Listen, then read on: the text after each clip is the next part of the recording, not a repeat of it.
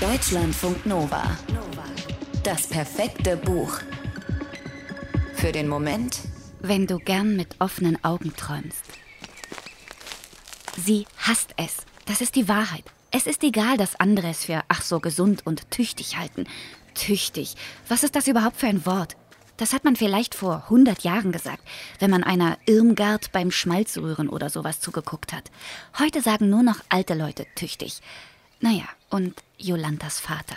Aber der hat immer was zu sagen und meistens widerspricht es dem, was Jolanta gerade denkt, sagt oder macht. Beeil dich, reiß dich zusammen, tu dies, lass das. Am schlimmsten ist es, oder ist er, wenn sie mit dem gottverdammten Gesinge und Gepfeife aufhören soll, weil sie ihn beim Denken stört.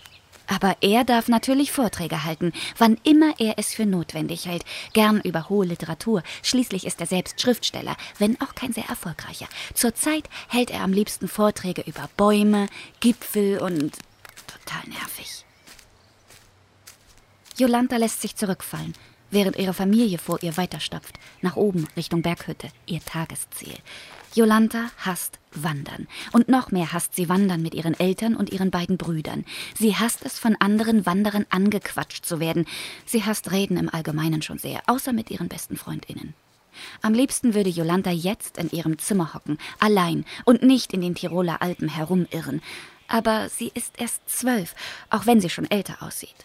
Und ihre Eltern finden, dass sie zu viel drinnen hockt, sich zu wenig für sie nachvollziehbar mitteilt und ihre Gefühle nicht im Griff hat, vor allem ihre Wut. Sie hatte sich also nicht verhört. Jetzt, wo kein Vater mehr lamentiert, kein kleiner Bruder krächzt und die rauschende Wut in ihr verstummt, der Drache, wie sie dieses Gefühl nennt. Also jetzt, wo sie endlich allein auf dem Wanderweg unterwegs ist, hört sie es wieder, ganz deutlich und sehr nah. Ein Pfeifen. Als würde es nur ihr gelten, als würde jemand nach ihr rufen. Aber wer? Jolanta, nun komm endlich! Ihr großer Bruder. Super. So plötzlich wie das Pfeifen erklungen war, ist es auch schon wieder weg. Das war's dann mit Abenteuer. Jetzt ist Gruppenschmatzen in der Hütte angesagt und später Gruppenschnarchen im Schlafsaal. Jolanta seufzt und geht missmutig ihrem Bruder entgegen. Sie ahnt nicht, dass sie diese Nacht weder im Schlafsaal noch schlafend verbringen wird.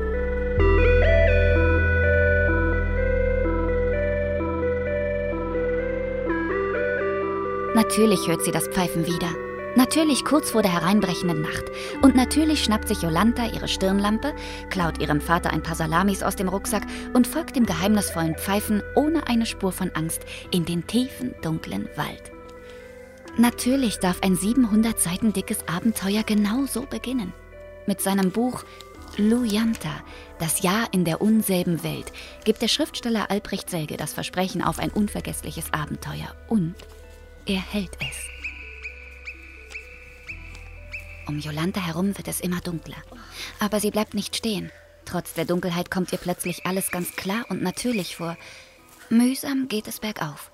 Das Pfeifen ist mal näher, mal weiter weg. Es bewegt sich, es lockt sie. Und Jolanta hat das eigentümliche Gefühl, es zu verstehen, also richtig zu verstehen, wie eine Sprache. Sie nimmt ein Flattern über sich wahr, von einem schwarzen Vogel, einer Krähe vielleicht oder einer Dole. Ihr Vater würde es wissen. Und mit einem Mal friert Jolanta und ihre Schulter tut weh. Und ein Gewitter zieht auf, das hat ihr gerade noch gefehlt. Jolanta flüchtet sich in eine Höhle. Erschöpft und erleichtert knipst sie die Stirnlampe aus. Und dann hört sie etwas rascheln, also knipst sie die Lampe wieder an und dann sieht sie sie, ihre Brüder. Also halt, nein, nicht ihre Menschenbrüder, sondern ihre Murmeltierbrüder. Das weiß sie natürlich da noch nicht, aber sie fühlt es.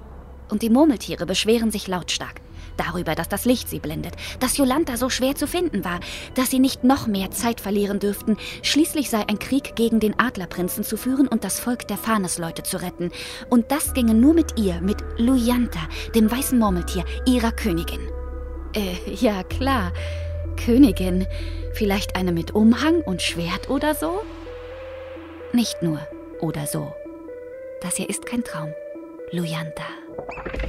Deutschlandfunk Nova. Das perfekte Buch.